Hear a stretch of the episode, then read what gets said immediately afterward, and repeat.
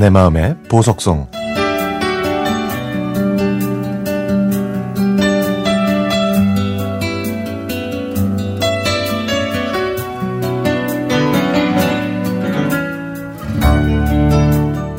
저는 충청북도 괴산군 시골에서 태어나 강가에서 고기를 잡고 친구들과 뛰놀면서 유년 시절을 보냈습니다.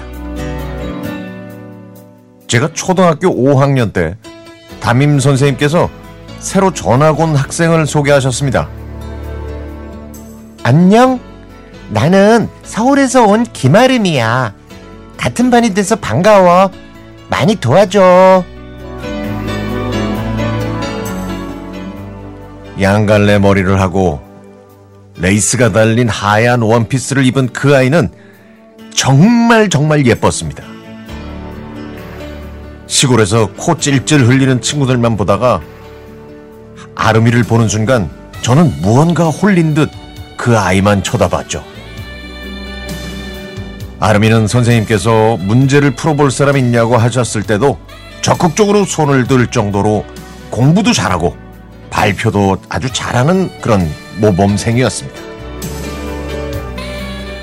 어느 날 선생님이 오늘은 마니또 하는 날이라고 하면서 한 명씩 나와 박스 안에 있는 이름을 뽑고 누구한테도 말하지 말라고 하시더라고요.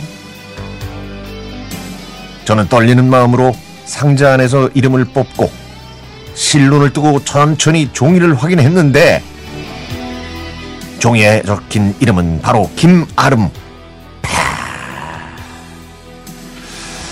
그리고 아름이가 주번을 시작하는 날 저는 아침 일찍 학교로 가서 마포 마포로 복도를 닦고 주전자에 물도 가득 채웠습니다. 물론 지우개도 아주 깨끗하게 털어놓았고요.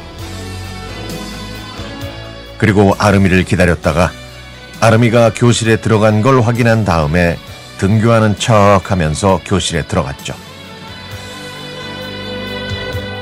하지만 아름이를 좋아한다는 고백도 못한 채 1년이 흘렀고 6학년으로 진학하게 되면서 아름이와 저는 다른 반이 됐습니다. 저는 아름이를 복도에서만 마주칠 뿐 그리운 마음만 가득했죠. 그런데 새침대기 아름이는 다시 서울로 전학을 가고 말았습니다. 좋아한다는 고백도 못한 채 아름이와는 그렇게 헤어질 수밖에 없었죠. 성인이 된 다음에 School이라는 사이트를 통해 오랜만에 초등학교 동창들을 만나게 됐습니다. 그런데 한 친구가 아름이 얘기를 하더라고요. 그때는 아름이가 아파서 시골로 요양을 왔는데 다시 아파져서 서울에 있는 병원으로 간 거라고 했죠. 그 얘기를 듣고 저는 아름이가 지금은 다 나았는지 어디서 지내는지 물어봤더니 그 새침대기 아름이는 지금 하늘나라에 있다고 했습니다.